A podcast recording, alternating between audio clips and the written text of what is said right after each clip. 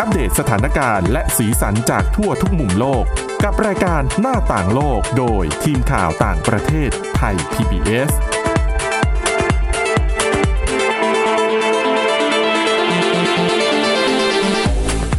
สวัสดีค่ะ ต้อนรับเข้าสู่รายการหน้าต่างโลกนะคะ มาอัปเดตสถานการณ์แล้วก็สีสันจากทั่วทุกมุมโลกกับทีมข่าวต่างประเทศไทย PBS ค่ะ วันนี้วันศุกร์ที่ 15มกราคมอยู่กับคุณวินิษฐาจิตกรีนะคะ แล้วก็ดิฉันทิพย์ตะวันเทระในยพงค์ค่ะ สวัสดีค่ะค่ะ สวัสดีค่ะวันนี้นะคะ เราเริ่มกันที่เรื่องในสหรัฐอเมริกาก็มีอืมมีเรื่องเยอะจริงๆนะช่วงเนี้ย ไม่วันว่าจะที่สิเป็บนห้าพอดี ใช่ ครึ่งเดือนอ๋อไม่ว่าจะเป็นเรื่องของเหตุรุนแรง ความการเตรียมการเพื่อ จัดพิธีสาบานตนค่ะเข้ารับตำแหน่งของผู้นำคนใหม่นะคะโจไบเดนก็ก็สัปดาห์หน้าละแล้ววันนี้เรามีเรื่องของการเตรียมการรักษาความปลอดภัยมานำเสนอกันด้วย มาแล้วเล่าขาสู่ดกันไม่ฟัได้งก็เรื่องโควิด -19 ด้วยเช่นกันใช่อย่างที่บอกไปวันนี้วันที่สิบห้าพอดี ผ่านมาสองสัปดาห์ละเต็มๆ หลังจากเข้าสู่ศักราชใหม่ค่ะปี 2021 ซึ่ง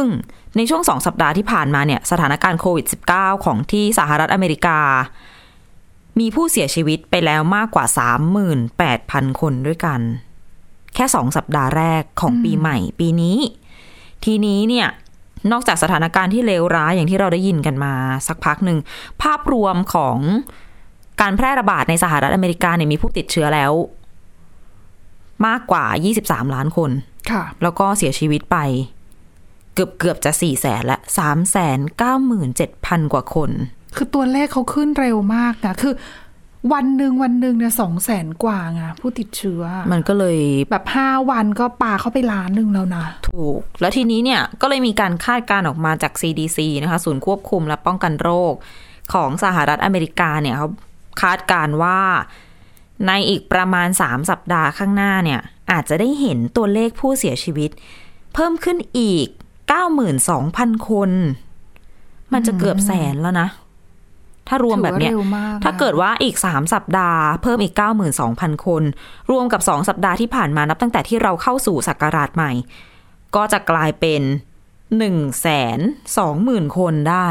ภายในเวลาเนี่ยหนึ่งเดือน2สัปดาห์บวกอีก3สัปดาห์ใช่ไหมคือตอนเนี้ยตัวเลขผู้เสียชีวิตในสหรัฐเนี่ยประมาณอยู่ที่เกือบสี่แสนละสามแสสามนแสนแปดเก้าหมื่นสามแสนเก้าหมื่นเกือบจะกแปว่าดละพันอืมอืมมันก็จะเนี่ยแหละ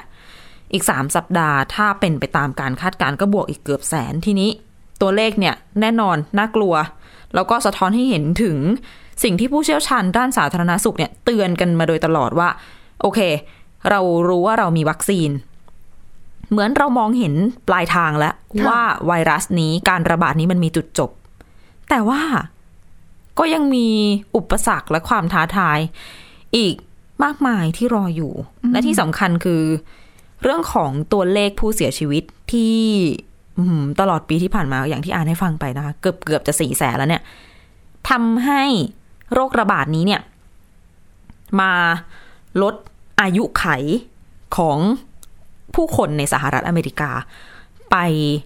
ถ้าคิดเฉลี่ยก็อายุไขจะคิดเฉลี่ยเนาะค่ะมมากกว่าปีหนึ่งที่ลดลงไป คือกลายเป็นว่า ตอนนี้อายุไขเฉลี่ย เหลืออยู่ที่เจ็ดสิบเจ็ดอายุเจ็ดสิบเจ็ด จุดสี่แปดปี ก็หมายถึงประมาณอายุเจ็ดสิบเจ็ดปีกับอีกเกือบเกือบครึ่งปี เกือบเกือบหกเดือนอะไรประมาณนี้ จากเดิม อายุไขก็คือบวกไปอีกปีหนึ่ง เป็นตัวเลขที่อยู่มานานตั้งแต่สิบเจ็ดสิบแปดปีก่อนตั้งแต่ปีสองพันห้าร้อยสี่สิบหกอะ กลายเป็นว่าโรคระบาดเนี่ยมาทำให้ภาพรวมของความอายุยืนแหมจริง ๆ ทุกวันนี้มันมีระบบสาธารณสุขที่ดี แต่ว่าคนก็ไม่ได้อายุสั้นไงด้วยสถานการณ์โควิดไงอืมก็ตันั่วนแหเลละขผู้เสียชีวิตก็เพิ่มขึ้นเยอะนะคะ แล้วนี่คือการประเมินตัวเลขซึ่งตัวเนี้ยดิฉันคาดว่า เรื่องของการที่พบคือมีคนเสียชีวิต เพิ่มมากขึ้นเยอะขนาดเนี้ยแน่นอนว่าสาเหตุส่วนหนึ่งก็คือมีผู้ติดเชื้อเยอะขึ้น ซึ่งส่วนหนึ่งหลาย ๆ คนก่อนหน้านี้เจ้าหน้าที่เขาก็ออกมาเตือนกันไว้แล้วว่า การชุมนุมการรวมตัวต่าง ๆ รวมไปถึง บางคนเขาก็เตือนเหมือนกันนะคะ ทั้ง CDC หรือว่าหน่วยงานทางการแพทย์นะเขาบอกค่ะเหตุการณ์ประท้วง เหตุรุนแรงที่เกิดขึ้นสัปดาห์ที่แล้วเนี่ยก็เป็นปัจจัยหนึ่งเหมือนกันที่อาจจะทำให้มีผู้ติดเชื้อเพิ่มมากขึ้น นี่ที่ดีซีมีตัวเลขก็คืออตั้งแต่ ประท้วงอันมาอะไรกันมา แล้วตอนนี้ก็จะค่ะเตรียมการจัดงานสาบานตนใช่ไหมคะ ที่วอชิงตันดีซีเนี่ย ตอนนี้มีผู้ติดเชื้อรายใหม่เฉลี่ยวันหนึ่งมากกว่า 320 คน เพิ่มขึ้นจากสัปดาห์ก่อนหน้านี้ 38เปอร์เซ็นต์อืมอืมเพราะว่าเราอะจะได้เห็นข่าวมาเรื่อยๆ คืออย่างคนเนี่ยอะเราก็อาจจะไม่รู้ว่าเขาไป รวมตัวประท้วงด้วยหรือเปล่า แต่ที่แน่สสหลายคนโอ้ก็มีข่าวมาว่าติดเชื้อโครับวิดเคราะห์ไป -19 แล้วอืมทั้งทั้งๆที่ส่วนมากเวลาเห็นประชุมสภา มีการย้ำกันตลอดเนาะว่าให้ใส่หน้ากากด้วย ใช่แต่ว่าพอเกิดเหตุคือหลายๆสสบางคนเขาออกมาพูดว่า วันที่มีการอพยพวันนั้นที่มีเหตุรุนแรงยึดอาคารรัฐสภานะคะก็สสก็ไปรวมตัวอยู่ในห้องที่เป็นพื้นที่ปิดไงเพื่อความปลอดภัยแล้วจังหวะสถานั้นที่ก็ไม่ไม่ใหญ่สักเท่าไหร่ แล้วบางทีสสบางคนหรือเจ้าหน้าที่บางคนไม่ได้สวมหน้ากากอนามัยใช่ดิฉันกำลังจะบอกว่าเนี่ยวิ่งกระจุยกระจายหน้ากากหลุดหน้ากากหล่นก็คงไม่เก็บอะค่ะ มันชุลมุนซะขนาดนั้น ก็เป็นเหมือนผลที่สืบเนื่องมาจากเหตุรุนแรงเหตุประท้วงที่เกิดขึ้นด้วยนะคะดังนั้นเนี่ยก็คาดเดาไว้ได้เลยก็คือว่าพิธีสาบานตนรอบเนี้ย ต้องไปเกิดขึ้นแบบไม่เหมือนปีก่อนๆไม่เหมือนรอบก่อนๆแน่ๆแต่ไบเดนก็ตั้งใจไว้แล้วว่าก็คือจะไม่ได้จัดให้ยิ่งใหญ่ แล้วก็มีใช่คนมาเยอะๆเหมือนเดิม ก็ก็ชื่นชมในความพยายามที่จะเป็นแบบอย่างที่ดีอะเนาะอืมก็เหมือนกับตอนที่เขาหาเสียงอะนะคะว่าก็จะไม่ให้กลุ่มผู้สนับสนุนมันรวมตัวกันเยอะๆบางทีก็หาเสียงผ่านระบบออนไลน์ซะเพื่อความปลอดภัยค่ะเออไหนๆก็พูดถึงเรื่องของ พิธีสาบานตนเอยไบเดนเอยนะคะ ก็ยังอยู่ในสหรัฐอเมริกาอยู่อย่างที่เกริ่นไปตอนช่วงต้นว่าเราจะพูดถึงเรื่องมาตรการรักษาความปลอดภัยด้วยค่ะคือตอนเนี้ยหลาย ๆ คนเชื่อว่าน่าจะเห็นภาพกันแล้วล่ะว่ากรุงวอชิงตันดีซีเนี่ยเป็นภาพที่เราแทบจะไม่ค่อยได้เห็นเลยนะ เป็นเสมือนอ๋อป้อมปราการ ใช่คืมีอรั้วรอบขอบชิดเต็มไปหมดล้อรั้วเอยติดลวดหนามก็มีนะ คือวันเนี้ยเขาเพิ่งเห็นภาพกันออกมาคือ ตอนแรกอาจจะแค่ล้อมรั้วแต่ทำไปทำมาเนี่ยเรียกว่าสถานการณ์แทบจะเปลี่ยนในทุกๆวันน่ะนะคะ อย่างเมื่อล่าสุดเนี่ยทาง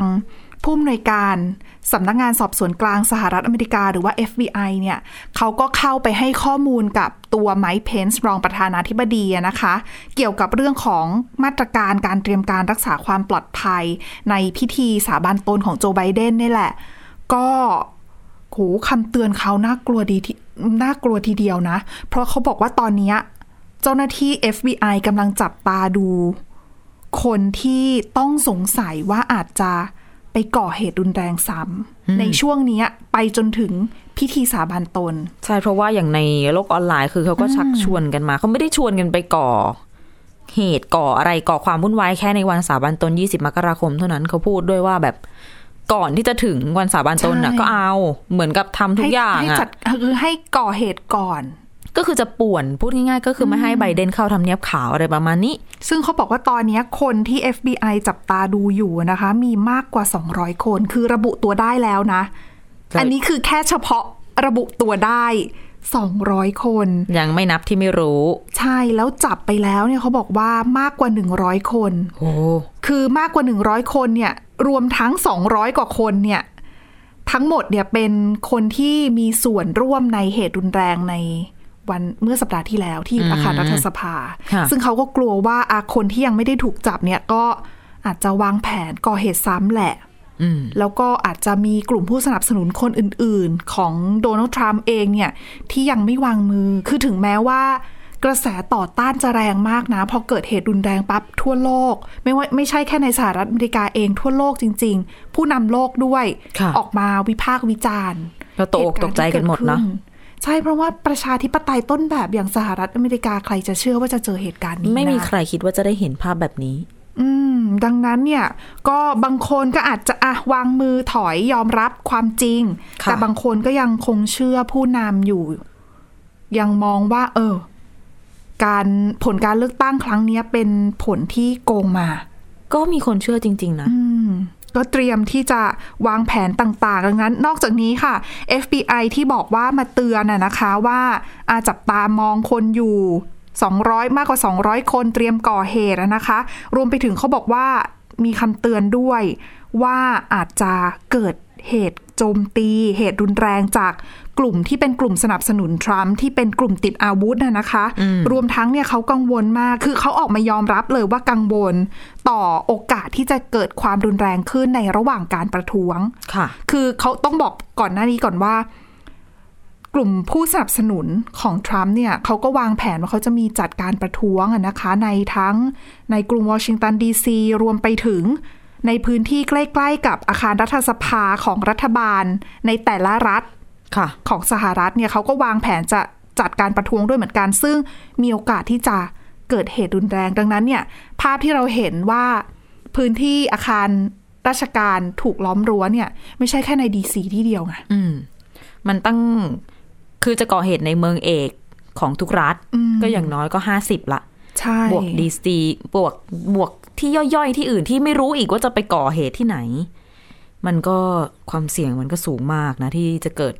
อาทิอาจจะมีผู้บาดเจ็บผู้เสียชีวิตมีความสูญเสียเกิดขึ้นอีก อืมหรือเปล่าไงดังภานั้นระเจ้าหก็น้าไปที่ตกที่ใช่เจ้าหน้าที่นั่นแหเจ้าหละน้าที่ก็ต้องเตรียมการรับมือนะคะ หลังจากที่ถูกวิพากษ์วิจารณ์หนักทีเดียวแหละว่าปล่อยให้เกิดเหตุรุนแรงเมื่อสัปดาห์ที่แล้วได้ยังไง คราวนี้ก็เลยเตรียมการก็อย่างที่บอกระดมกำลังด้วยนะค่ะเออเป็นเจ้าหน้าที่ National Guard ลงพื้นที่เพื่อช่วยเหลือเจ้าหน้าที่ในท้องที่อะนะคะ ก็ระดมมามากกว่า 20,000 คนค่ะก็เราก็เลยได้เห็นภาพของการแบบเออนอนเหมือนจะบอกว่านอนเฝ้าก็ไม่ใช่หรเขาอกบอกว่านอนพักรอระหว่างเปลี่ยนเวรคือเขาไม่รู้ว่าเขาจะไปรอที่ไหนก็อะนอนรอกันในอาคารรัฐสภา ซึ่งหลาย ๆ คนบอกว่าโอ้ภาพแบบนี้ เห็นหาได้ยากนะค่ะอแทบไม่เคยเห็นแล้วก็ถือเป็นครั้งแรก นับตั้งแต่เกิดสงครามกลางเมืองในสหรัฐตั้งแต่ปี โอ้หนึ่งพันแปดร้อยหกสิบเอ็ดนะคะเก่าร้อยหกยิ่งสิกบว่าสงปีครามโลก ใช่ แล้วบางคนก็ออกมาพูดว่าโอ้เหตุการณ์ที่เกิดขึ้นในสหรัฐความตื่นตัวในการรักษาความปลอดภัยอะในดีซีเนี่ยเขาบอกว่าเป็นระดับที่ไม่เคยเห็นมาตั้งแต่เหตุการณ์ 11 กันยา อืม อืม อืม เพราะว่านะ เหตุการณ์ก็น่าเป็นห่วงจริง แล้วก็อย่างที่บอกว่าก่อนหน้านี้ FBI เขาก็ออกมาเตือนนะนะคะว่าจะมี คนก่อเหตุในทั้ง50รัฐเลยอืมโจมตีบุกคือบุกเข้าไปในอาคารของรัฐบาลนะนะคะค่ะแล้วกลุ่มที่กังวลเนี่ยไม่ใช่แค่ ในส่วนของภาครัฐที่เป็นอักสถานที่จัดงานเท่านั้น แต่ว่ามีส่วนของสสด้วยสสของริพับลิกันสิบคนที่เราพูดถึงเมื่อวานนี้ ถูก เออว่าที่ไปโหวต จะบอกว่าแปรพักก็ไม่ได้เนาะเพราะพักไม่ได้สั่งมาว่าให้ลงว่าอะไร อืมแต่ดันไปเอาง่ายๆอะก็ไม่ไม่เข้าข้างทรัมป์อะใช่ คือตอนนี้เขาออกมาขอให้เจ้าหน้าที่เนี่ย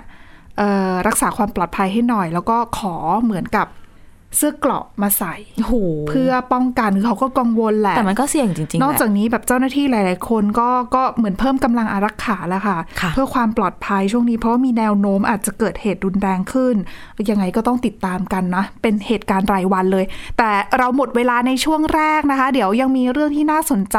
มาเล่าสู่กันฟังต่อในช่วงที่ 2พักกันสักครู่ค่ะ หน้าต่างโลกโดยทีมข่าวต่างประเทศไทย PBS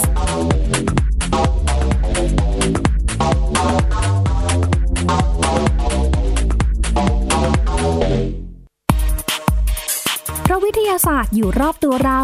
มีเรื่องราวให้ค้นหาอีกมากมาย เทคโนโลยีใหม่ ๆ เกิดขึ้นรวดเร็วทำให้เราต้องก้าวตามให้ทัน ดตเรื่องราวทางวิทยาศาสตร์ เทคโนโลยี และนวัตกรรม ที่จะทำให้คุณทันโลก กับรายการ s c i e n t e c h ทุกวันจันทร์ถึงวันศุกร์ทางไทย PBS Radio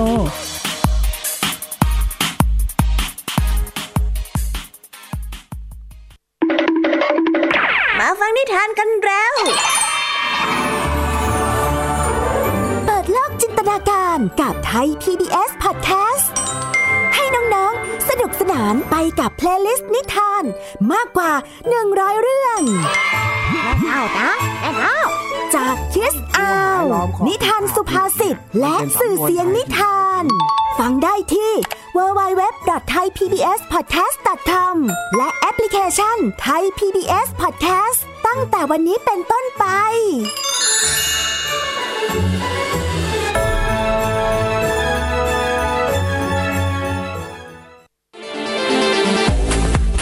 าน้าต่างโลกโดยทีมข่าวต่างประเทศไทย PBS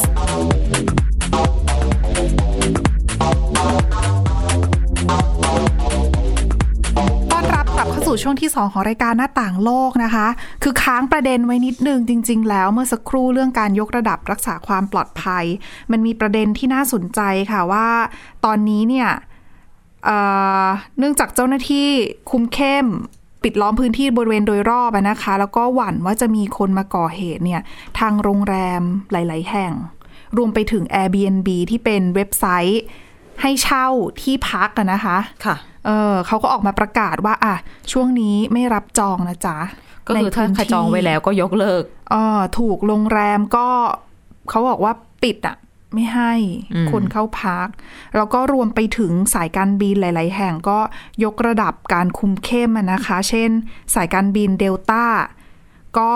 ประกาศเลยนะ ว่างดไม่ให้คนพกอาวุธปืนขึ้นเครื่องบิน ในเที่ยวบินที่บินไปกรุงวอชิงตันดีซี คือต้องบอกระเบียบแบบนี้ก่อนว่า ในสหรัฐเนี่ย การพกอาวุธปืนเนี่ยค่อนข้างที่จะเสรี แต่ละรัฐก็จะมีกฎหมายของแต่ละรัฐเอง แต่ว่าคือตามระเบียบของสายการบินเดลต้าเนี่ยถ้าเรามีอาวุธปืนเป็นได้รับอนุญาตให้พกพาอย่างถูกต้องตามกฎหมายเนี่ยค่ะสามารถพกปืนขึ้นเครื่องได้ อันตรายเหมือนกันนะที่จริงอะใช่ แต่คือเขาถือว่าเป็นเสรีภาพเด็กของอ่าเขาไงเอค่ะอตามรัฐธรรมนูญของเขาอะพกได้ แต่ตอนนี้เนื่องจากสถานการณ์สุ่มเสี่ยง เดลต้าประกาศเลยว่าขอว่า ถึงแม้คุณจะมีใบอนุญาตนะ คุณพกขึ้นไม่ได้ ก็ขอไม่ให้พกละกันค่ะ เพื่อความปลอดภัยรวมไปถึงหลาย ๆ รัฐทั่วประเทศก็มีการสั่งระดมกำลังเจ้าหน้าที่ National Guard ให้เตรียมความพร้อมรักษาความปลอดภัย ตั้งแต่วันที่วันเสาร์นี้แหละ คือเริ่มเตรียมการเรื่องสถานที่แล้วก็เรื่องเจ้าหน้าที่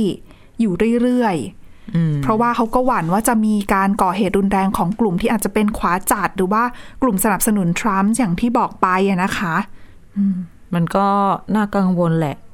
พยายามทำกันทุกวิถีทางนะคะ ให้อืมวันนั้นออกมาอย่างเรียบร้อยที่สุด ให้ปลอดภัยคือ ตัวไมค์เพนส์เองเนี่ย ประกาศออกมานะคะว่า เออให้ความเชื่อมั่นแหละว่าเหตุพิธีสาบานตนเนี่ย จะดำเนินไปอย่างปลอดภัยนะ ไม่เกิดเหตุ ดิฉันว่าเขาพูดอย่างอื่นไม่ได้แหละเขาก็เป็นคนรับผิดชอบแต่ด้ตัววยเขาส่วนหเองนึ่งก็อะะน่าเป็นห่วงเช่นกันนะ เพราะก็ตกเป็นเป้าของกลุ่มสนับสนุนของทรัมป์เช่นกัน ก็จริง แต่ก็ แต่นี่ยังขนาดบอกว่าจะไม่อินโวกตัวบทแก้ไขเพิ่มเติมรัฐธรรมนูญฉบับที่ 25 นะ ไม่จริง ๆ คือ ถ้าอิ voke ขึ้นมาเนี่ยดิฉันก็ โอ้โห จะบอกว่าแฟน ๆ ทรัมป์ก็คือโกรธเพนส์ตั้งแต่ตอนที่ไปเหมือนรักับบรอง ใช่ไปช่วยรับรองคือไม่ไม่ไม่ช่วยทรัมป์เลยอะไรอย่างเงี้ย แต่คือเขาก็อยู่ในภาวะที่ แต่เพนส์ปฏิบัติหน้าที่ตามรัฐธรรมนูญนะคะ อืมนั่นแหละ ก็ถ้า สาบานตนไปเสร็จแล้วหลังจากนั้นเนี่ยนโยบายหรือการดำเนินงานในส่วนของรัฐบาลชุดใหม่อย่างไบเดนเนี่ย มีอะไรน่าสนใจที่ต้องจับตามองไหมคะ จริง ๆ ประกาศมาตั้งแต่วันนี้แล้วนะอืมเป็นวันที่ทางฝั่งของคณะทำงานของทรัมป์ก็เริ่มเห็นภาพการขนเข้าขนของออกจากทำเนียบขาวแล้วก็ค่ะมีอาคารสำนักงานใกล้ ๆ อะไรเงี้ยแต่ยังไม่เห็นตัวทรัมป์นะอืมเห็นเจ้าหน้าที่ใกล้ชิด แอบอยู่แอบแอบจริง ๆ นะ ไม่ค่อยได้ออกสื่อสักเท่าไหร่นอกจากออกวิดีโอมาโพสต์ในอ๋อใช่ คือในก่อนหน้า Twitter นี้อาจจะไปตีกอล์ฟหน่อยนึง แล้วก็บินกลับ ไม่แน่ใจเหมือนกันตอนนี้ไม่ค่อยเห็นภาพของปิดตัวเงียบทรัมป์เท่าไหร่เลยอืมอะแต่เอาเป็นว่าฝั่งไบเดนเนี่ยเคลื่อนไหวเต็มกำลังแล้วนะคะ ประกาศ นโยบายจะบอกว่ากอบกู้เศรษฐกิจก็คงไม่ผิดนะกอบกู้เศรษฐกิจ แก้ไขปัญหาที่เกิดขึ้นจากวิกฤตโควิด -19 ที่ รุมเร้าสหรัฐอเมริกามานาน นับปีแล้วแหละ เกือบจะปีละ จริง ๆ เขาเจอผู้ติดเชื้อคนแรก ไม่ไวเท่าเรา แต่ว่าก็หนักหนาสาหัสอย่างที่เราคุยกันไปตอนต้น ทั้งคนเสียชีวิต ทั้งคนป่วย ทั้งโรงพยาบาลเอ่ยอะไรเอ่ยแต่ที่สำคัญที่สุดก็คือเศรษฐกิจ คนตกงานคนขาดรายได้ ไม่มีเงินผ่อนบ้านผ่อนรถอสังหาริมทรัพย์และธุรกิจขนาดเล็กก็ ถ้าพูดปิดภาษาปากตัวก็ก็ใกล้ตาย ก็คล้ายๆบ้านเรานั่นแหละใช่คือแต่ถ้าหนัให้กมกอว่างก็อืมก็เหมือนบ้านเราแหละอืมบางคนบ่นว่าคือคือก่อนที่จะอาการหนักจากโควิด -19 เนี่ยอาจจะธุรกิจอาจจะอาจไม่จะไม่ได้รอเสียชีวิตจากออโควิด -19 จะเสียชีวิตจากการเป็นหนี้เป็นสินไม่มีเงินจ่าย ไม่มีข้าวกินแทนอะไรนั่นน่ะคือสินี่คือคะสิ่งที่เกิดขึ้นที่สหรัฐอเมริกาเช่นกัน ดังนั้นไบเดนก็เลยประกาศแผนออกมาไปเป็นเงินก้อนใหญ่ทีเดียว พอบอกตัวเลขแล้วก็ ตาโตนะคะตาลุกวาวก็คือหนึ่งจุดเก้าล้านล้าน ดอลลาร์สหรัฐ หรือว่าดิฉันคูณเป็นเงินไทยประมาณห้าสิบเจ็ดล้านล้านบาท เป็นเงินกระตุ้นเศรษฐกิจและจัดการเรื่องโควิด -19 เพราะว่าเขาแบ่งออกเป็นหลายก้อน จะมีก้อนหนึ่งเนี่ยหลักๆเลย คือเอาไปจ่ายให้ก้อนใหญ่สุดเนี่ยนะ คือก้อนหนึ่งล้านล้าน ดอลลาร์สหรัฐ หรือว่าประมาณ 30 ล้านล้านบาทเนาะ อืมอันเนี้ยจะเป็นเงินที่เอาไปจ่ายเข้ากระเป๋าของชาวอเมริกันจำนวนมากส่วนใหญ่เลยทีเดียว คนละนะหนึ่งพันสี่ร้อยดอลลาร์สหรัฐ คือไปเติมจากก่อนหน้านี้ถ้าเราจำกันได้ เขาเคยได้ไปแล้วก้อนหนึ่งหกร้อยมคือของของทางทรัมป์แต่ผ่านตอนไปนั้นก็โดนวิจารณ์หนักนะ คือคนที่ได้รับผลกระทบจากโควิดเขาบอกว่า โอ้โห เปรียบเทียบตัวเลขเลยนะว่าชาวอเมริกันได้เท่าไหร่ในระยะเวลาที่พบการติดเชื้อมานานเท่าไหร่แล้ว ยุโรปได้กันไปเท่าไหร่แล้วตอนนี้ได้ไปหกเราอยาร้กอยจะให้มามองว่าเมืองไทยได้กันเท่าไหร่แล้ว อะไม่พูดกลับไปสหรัฐเหมือนถ้าเดิพูมดแบบนี้ะดิฉันก็ไม่รู้จะไปต่อยังไง แต่เอาเป็นว่าอะบวกเลขให้ฟังก็คือตอนแรกได้ไปหกร้อยดอลลาร์ใช่ไหมคะค่ะก็หนึ่งหมื่นแปดพันบาทเนาะแต่ลองคิดถึงค่าครองชีพของเขามันก็เยอะแหละแล้วเป็นเวลาหลายเดือน คือเขาไม่ได้จ่ายทุกเดือนนะคะอะคือบางประเทศเนี่ย ผ่านกฎหมายอนุญาตให้จ่ายแบบทุกเดือนเดือนละเท่าไหร่ก็ว่าไปช่วยเหลือใช่แต่สหรัฐเนี่ยมาก้อนเดียว แล้วก็หายไปไบเดนก็เลยมาเติมให้ จะเติมให้ครบ 2,000 ก็เลยเติมให้อีกคนละ 1,400 ดอลลาร์สหรัฐ รวมแล้วเนี่ยก็คือจะได้คนละ 60,000 บาทค่ะเป็นการจ่ายตรงเงินอัดฉีดเข้ากระเป๋า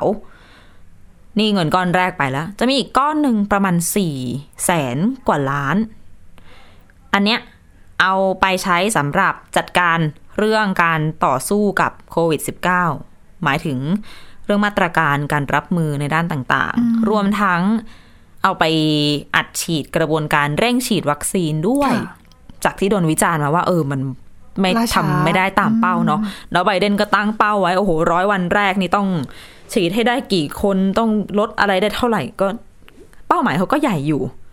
นะ ทีนี้มีอีกก้อนหนึ่งก็คือ จะช่วยเรื่องของธุรกิจขนาดเล็ก ค่ะ ที่โดนไปหนักๆเนี่ย จะทันไหมอะดิฉันว่าปีเกือบปีแบบเนี้ยน่าจะอืม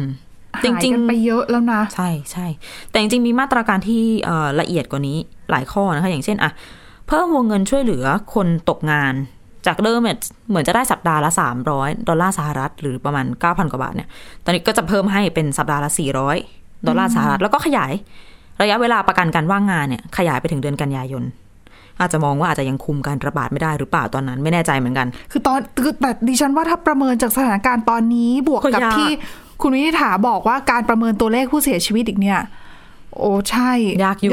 น่าจะอีกนานนะคะ แล้วเขาแล้ววัคซีนที่คาดว่าจะมาช่วยก็ก็ใช้เวลาอีกอ๋ออม